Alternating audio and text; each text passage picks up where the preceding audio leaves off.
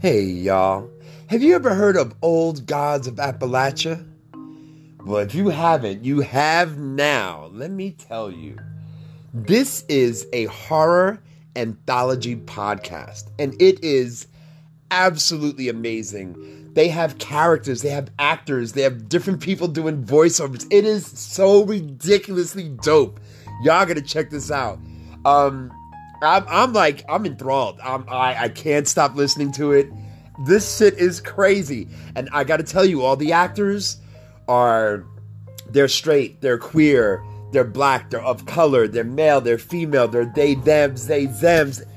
They just, this thing is so diverse, man. And, and there's, there's actually some poets involved with this that I actually admire. So this is a big deal. Y'all gotta check out Old Gods of Appalachia wherever you listen to your podcasts. Hey y'all, how you doing? This is your friend Black Fluid Poet, aka John S. Blake, coming to you from this humble abode of mine full of books. During this pandemic paradise where the quarantine stopped being cute a long time ago, child. Mm. Morning coffee. Made the mistake of looking at the news first thing in the morning. I don't know what on God's somewhat still temporarily clean earth I was thinking. But I went and watched the news, child. Trump still ain't in jail. Men are gonna lose all their sperm by 2045. I'm just like and and here's the kicker, right? So I'm on TikTok last night. And this is like I can't believe for Queen Part 4 this is the kind of um, news bulletin that we can start off with, but th- this is how I, I went to sleep mad last night, y'all, and I woke up annoyed and pissed the fuck off. Like I woke up and just like yeah, yeah, but woke up one morning and been like, I hate it here because you remember everything from last night. It was like you never slept. It was as if you you blinked your eyes and it was just daylight coming through your window, but you were still just as upset as you were the night before. That's how I woke up. I went to sleep on the news that the Minnesota Supreme Court has decided six to zero decision that if a woman is sexually assaulted after choosing to consume alcohol and or drugs that it nullifies the sexual assault because somewhere in there according to their beliefs you made choices and I am just beside myself. I'm just beside myself. Like, I thought we were. You would think after 22 seasons of Law and Order SVU, this whole country would be on a whole different level by now. I need a cigarette.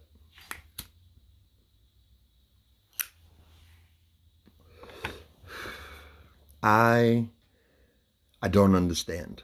I, I, I just, and I can always tell by my voice tone, right? If my voice tone starts to go up some octaves and I start to speak a little faster, I know that's my emotions, right? So I'm, let me, let me try and gather my thoughts. Here's the thing, right? I think about the Lizzie Borden trial and how this woman killed her parents with a hatchet, with a fucking handheld axe. And the jury let her go because they couldn't wrap their heads around the idea that this, I mean, for all intents and purposes, young white girl gave all the smoke to her parents like that. Her father while he was sleeping, child. And there's a lot of theories about her motives, but none of that is relevant, right? Because the jury, of course, a whole room full of white men, just couldn't see this young white girl as anything but a young white girl. Now, today, she'd be a grown ass woman, right? Um, back then, you know, not being married, still living at home with her parents, you know, they just considered all of her innocence, you know? And I am just.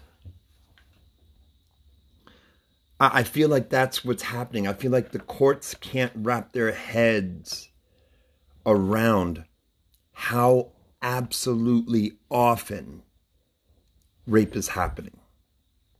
They they just can't conceive of a predatory mindset because I mean these judges are my generation and older, right? You're talking about some old school thinking. And the only way I can explain it is the term date rape didn't even come into uh, any kind of discourse until the mid 80s, right? And by date rape, we mean coercion. And we know that now to be a predatory behavior. But they made it about a they they've again made women responsible for keeping themselves safe from predatory behavior instead of forcing men to change. Coercion, especially through alcohol, has been going on so long that it's absolutely normalized. I mean, I know I've talked about this already, but if you think back to Porky's, the old, old movie called Porky's, if you think back to Animal House, if you think back to, I mean, time and time again, 16 candles. Having sex with a drunk girl was comedic, was a part of growing up, was, um,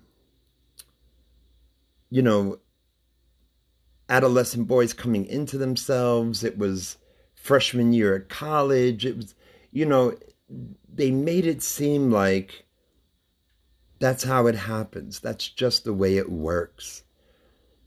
When all the while, and this is for the men right here, you and I both know there are plenty of guys who are 180, 200 pounds, 240 easily, right? Because I'm I'm 6'5, I'm about I'm about 250, 260.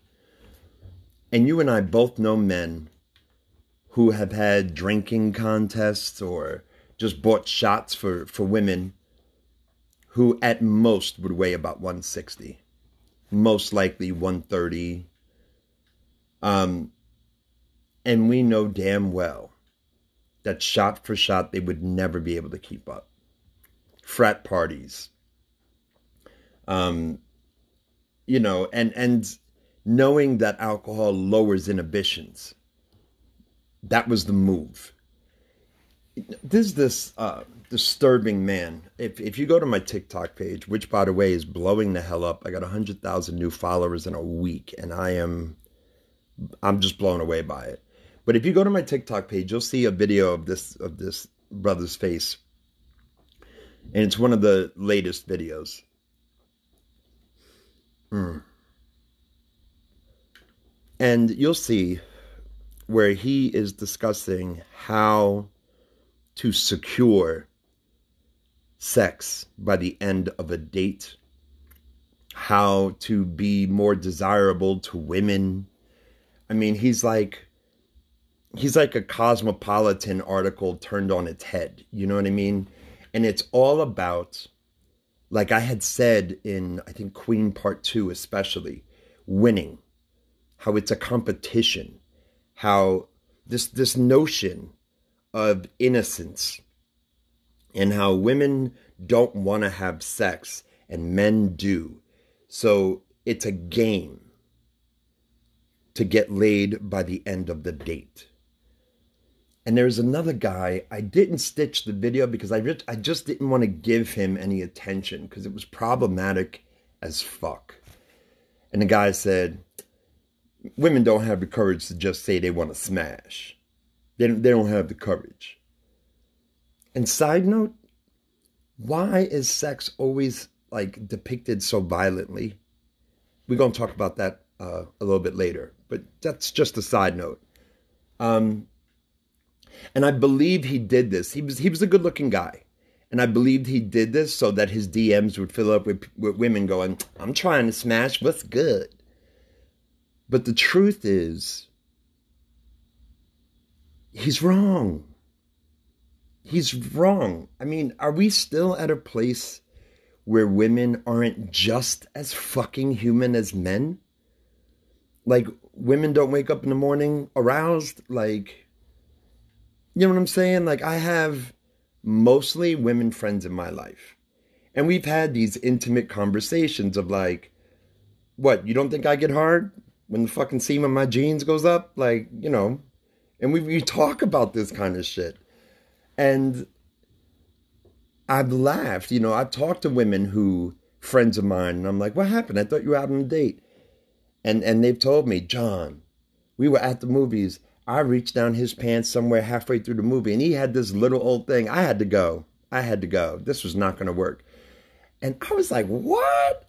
Women think that way? She was like, hell yeah. Now, this is, I'm talking 20, 25 years ago, but I fell the fuck out. I was like, women always say stuff like, oh, you know, it doesn't matter. And I, and I am so grateful to have a friend who goes, no, they lying. That shit fucking matters. And I fell out, man. And you know what happened? I remember af- after that conversation, it was the first time that I was insecure about my body. And this is what we need to discuss in misogyny, in this patriarchy, right? Is how men have this privilege of not having to concern themselves with appearance, body shape, height. You know what I mean? Whereas, I mean, we compliment boys by looking strong, by looking, you know, um, by being brave and, you know, being charming and outspoken, about being smart. And we talk to girls about being pretty being quiet. She's so gentle. And we mold so many children. I mean, you literally are molding these two kids in a way that one will try to annihilate the other later. Like, how do you applaud boys for being outspoken and expressing their anger and being tough on the football field and then tell girls to close their legs, to sit up, you know, to close their mouth when they eat. You know, be smaller. Be smaller. You're taking up too much space. Are you yelling? Honey, don't yell. There's no need to yell. And boys, it, child, we need we need to gather ourselves. We just need to gather ourselves. Um, I know things are slowly changing in, in these areas, right? But emphasis on the word slowly. Like, yeah, we need to get it together because we're back to victim blaming.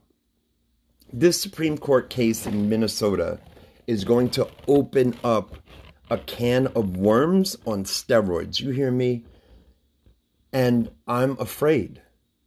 I'm afraid for every college campus I'm afraid for naive and exciting girl, uh, naive and excited girls who are eager to go to their first party on, on campus, and maybe they are, you know, maybe they've been a homebody their whole life, maybe they're, you know, provincial in their thinking, and now they're at this big school and they get invited, and this guy wants to go out and have drinks with her, and the whole the whole thing. It's it's like we weren't we just fucking here like 20 years ago? We were just here and addressing these issues. And now it's back to, well, you shouldn't have drank so much.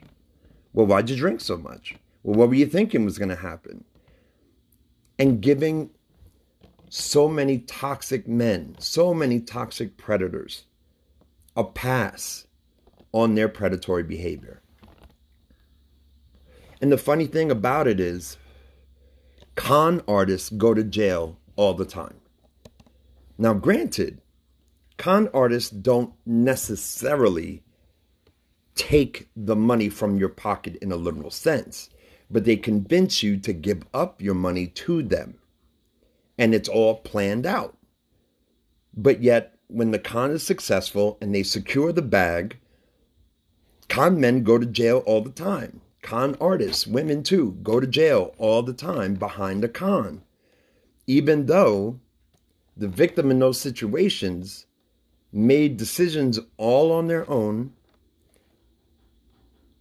motivated by greed, you know, quick money schemes, etc., and they are still considered a victim. Why? Because it's property. Because it's capital.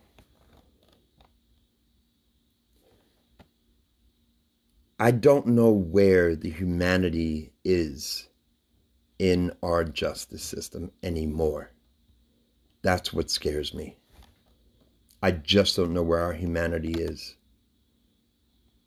I can't wrap my head around victim blaming after all of this discourse and every one of these books and all this discussion on and offline. I'm thinking about Georgia right now. And I'm thinking about voting rights and the irony in the situation, right? Like, the game is now stacked. But it's not like it never was before. Like, for black people, we're here again. You know what I mean? This isn't some new shit. For a lot of white people, they're like, I can't believe. And we're like, shh, just don't talk right now. Just don't say anything because we got this. We've been here before. We know this place. As my friend Sunni Patterson would say in one of her great poems, and we know this place. And the thought of the Georgia governor sitting down to validate this, this new law with surrounded by six white men it just says it speaks volumes on where we're still at as a country and how well we gave you too much power we're going to have to get some of this back that's what's happening and when I think about the Minnesota Supreme Court case, that's what's going through my head. Well, we gave women too much power. We're going to have to take some of that shit back. And this is pushback, y'all. This is pushback for wanting to live as a multiracial society. This is pushback for wanting to challenge masculinity toxic masculinity in this country. This is pushback for demanding men, white men specifically, but men in general of all races, religions, etc. It screams.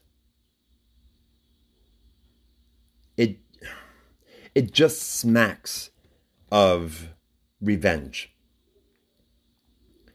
You know, somebody asked um, President Biden, um, "Do you think you know you'll be going up against Trump in 2024?" And yo, I'm I'm not a, I'm not the big Biden fan. You know, he's a centrist, and him and I don't see eye to eye on college tuition or health care. You know, even immigration. We we don't see eye to eye on a lot of shit.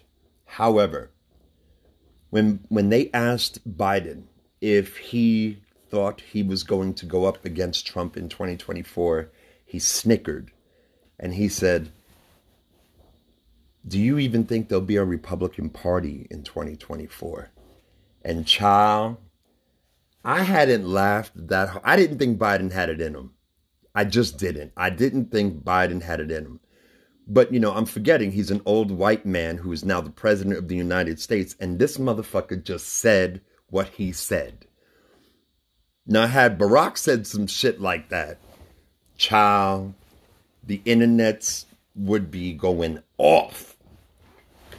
But, you know, it went pretty much undetected. You know, even on social media, people really didn't, you know, it just, they kind of waved over it with a minimum of concern. But I was like, yo, he's got such a point.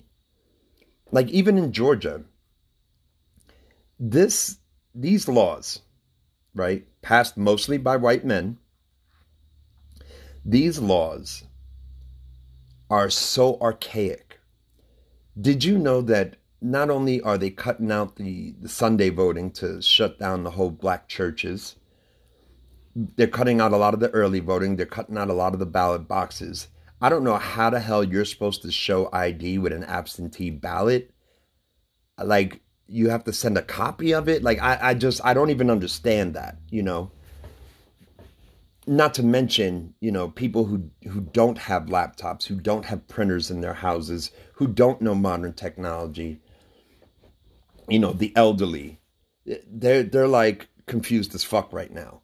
But even let's say if the state of Georgia tried to turn blue in 2024, they put in a provision in this law to where the Georgia state legislators decide whether or not to go with the popular vote in the state.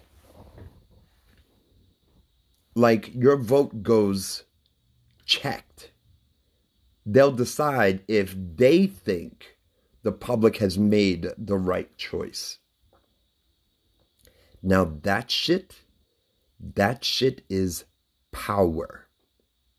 And that's what scares me again about Minnesota. The power of it. You are giving predators the upper hand at every party, on every date, on every you know, look out at every get together, just at every bar. And, you know, it, it just. Oh, what are we doing? What are we doing?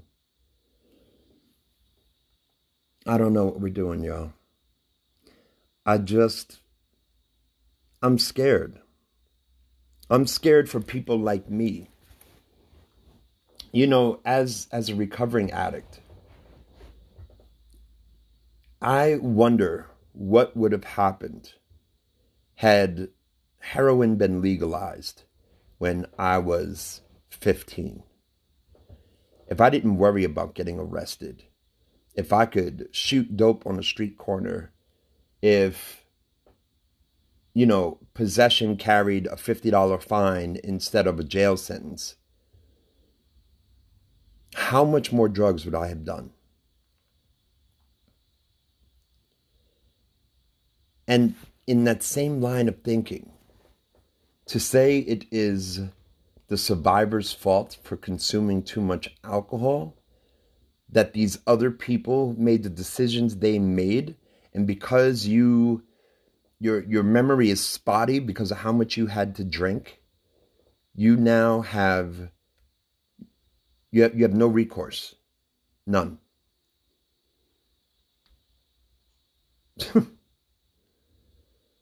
oh, must be nice. I, I don't. This is what happens when you push. And I don't want people to lose faith, just like I'm not going to lose faith. You know, I, I quote James Baldwin often I can't be a pessimist because I am alive. This adversity that we are facing in standing up for survivors' rights, this is the pushback from the Me Too movement. This is the pushback from the 97%. Well, towards the 97%, towards the Me Too movement. This is the pushback from men. Call it whatever you want, call it government, call it policy, but this is men. This is men wanting their power back. And you know what? They can't have it. They can't have it. We're going to do everything we got to do to make things change. And me personally, I'm going to keep having these discussions. I have been getting so many DMs now from men who have admitted to sexually assaulting someone. And they message me without fear of judgment because men need to have these talks with other men. We need to have them as awkward as as angry laden they are. We need to have them because the responsibility can't be on women to talk to men about these issues. It's like, wait, you mean I get sexually assaulted and I got to teach these motherfuckers how to treat me? No, of course not. This is this is when over 90% of sexual assaults are committed by men, men need to do this work. This is man's work. And it's uncomfortable and it's full of a lot of shame and guilt and embarrassment and fear of public ridicule ridicule. And you know what? So what? So what? People are to tear me when people get to Queen 3, child, I know I'm to lose followers. I know I'm to lose funding and I'm to people are to send me hateful hateful messages. People who have survived sexual assault are to be like, you know, you're fucking evil, dude. And and you know what? It's a valid reaction. That's what happens when you do fucked up shit. I have lost a lot of friends when I got called out 12 years ago. I lost a lot of friends. And I didn't understand what everybody was so upset about because I didn't see it the way the survivor of my predatory behavior saw it. And I was angry that no one would even listen to me. My ego was driving home all kinds of rationales and justification and how I couldn't be that way. But here's the thing about this whole nice guy mentality. Going back to what I said about uh, this gentleman on TikTok and this, you know, how to get a girl in bed sort of shit that he said. His words, not mine. How to get a girl in bed, which is really disturbing on its own, on its face.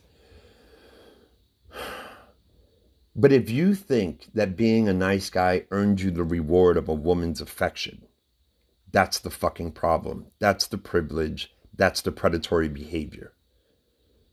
It is the fox allowing the gingerbread woman to sit on the bridge of his nose as he crosses the pond and thinking at the end he gets to absolutely devour this gingerbread woman. And that is what's happening. For being nice, you think you deserve a relationship. You think you deserve affection. You think you deserve an orgasm. And then, you know, this guy talked about getting friend zoned. And I was like, Jesus Christ, man. You didn't get friend zoned. She just knows you're full of shit. She doesn't even want to be your friend. But she's afraid of your angry reaction when she says she's not interested and she thinks you're a dog. And men don't want to see it. Just like that Lizzie Borden trial, men don't want to admit that at least two of their five closest friends are predators. Doesn't disqualify them from being decent fathers, it doesn't disqualify them from treating their wives nicely, but they have this mentality that a nice guy should be able to get laid. They have this line of thinking that says being vulnerable is so feminine that if I do it on a date, you should give me something for it. For having to emasculate myself enough to say please and thank you, and here, let me get the door for you. And no, please, I want to know what you think. All of this earns them the right to objectify and devour a woman once they've crossed the pond. We justify it with, well, I mean, she came over the house at night talking about, quote, watching TV. You know, um, on one of the last episodes, I talked about a a person at a recovery house, a woman who worked there, and we were taking in a new male client, and she said that he sexually assaulted her. So I never got to the end of that story. So here's the end of that story. I sat down with this young man and we talked about his behavior, me having the experience I had from being called out by friends and suffering a lot of consequences. I was able to really start taking an honest look at myself through therapy. And after talking, I said to him, Well, she says you sexually assaulted her, you know. He said, But that's not sexual assault. I said, What do you mean? I said, Well, let me ask you this. You ever been alone with a woman and you're kissing her on the neck and, you know, y'all feeling each other up a little bit and maybe you tried something without consent, but you started to do something that you thought was like, you know, the normal flow of this affectionate experience, this romantic experience. And she's like, whoa, whoa, whoa, not right now. And you laugh, maybe she laughs because, you know, it was an easy misfire, you know, and then you're like, oh, come on. And you kiss her a little more and you're hoping to get her more aroused so that she'll go through with it. He's like, sure, I've done that plenty of times. And I said, that is coercion. That is illegal. And that is sexual assault. And his response was, well, I mean, if that's sexual assault, then. And I saw it just like that. I saw the wheels turn. I saw the synapses fire and he made the connection. And in his head, that response was, well, if that's sexual assault, I must have done that tens of times, hundreds of times, thousands of times. Yeah, that's sexual assault. And the conversation ended, and he leaned back in his chair. And I knew at that moment he saw himself differently. And he walked out of the office, and um, the next day he was transferred to someplace else because, again, we went up the chain, and I, I accompanied the young woman to talk to a boss about it. And he was transferred, and five days later, he killed himself. Now, there could have been a ton of other things going on in his life. Um, but deep down, I am of firm belief that when he realized what he had done, he labeled himself this image of a rapist that we still have, which is a just, it's an awful assumption. It's, there, there's not even a parallel to it. This this whole ski mask, knife to the neck sort of vision we have of a predator. It's it's the same way we tell children strangers and when we you know depict this monstrous man when a, a predator does whatever it has to do to get its prey and sometimes that's being sweet and sometimes it's being charming, and sometimes it's being giving and generous and laid back and passive. But at the end of the day, it's an assault on a woman's body. It is a plotting. It is mapping out an ambush. And we need to stop rationalizing what rape is and isn't as men. We need to stop trying to tell women what sexual assault is. The same way we have been beating this discussion into the ground with we need to stop white people from telling black people how to fucking feel about racism. And we need to stop white people from telling black people what is and isn't racist. Stop, stop, stop trying to come up with our own ideas of what sexual assault is and isn't. We need to listen, not have a discussion with, but listen to what women are telling us. We just need to listen and then go back around other men and have these discussions. Because no matter how bad we don't want to admit it, we know which ones of our friends are dangerous. We know which one of our buddies at the bar, which one of the guys that we golf with, we know which one of our brothers, uncles, fathers, we know which one of our sons got some problematic shit going on with them with how they view women. And it's about time we just get real with each other. Well, thank you for listening. And um, tomorrow will be, um, I think I'm going to probably do another episode tonight and then one tomorrow morning and close this up. But um, I just want to thank you for listening. And please, if you can, consider sponsoring uh, my podcast here on anchor.fm slash black fluid poet. Just 99 cents a month could really help me to further the work that I want to do. I also have a Patreon, patreon.com slash black fluid poet. And you could always find me on TikTok. Y'all know the deal. You can find me on Twitter as well. Same, same name. But um, I hope we get somewhere. And don't forget to email whoever you can in Minnesota and talk about this law because we need to take this on the national level. We need to get to this to the U.S. Supreme Court. The fight can't stop here. Y'all have a good night.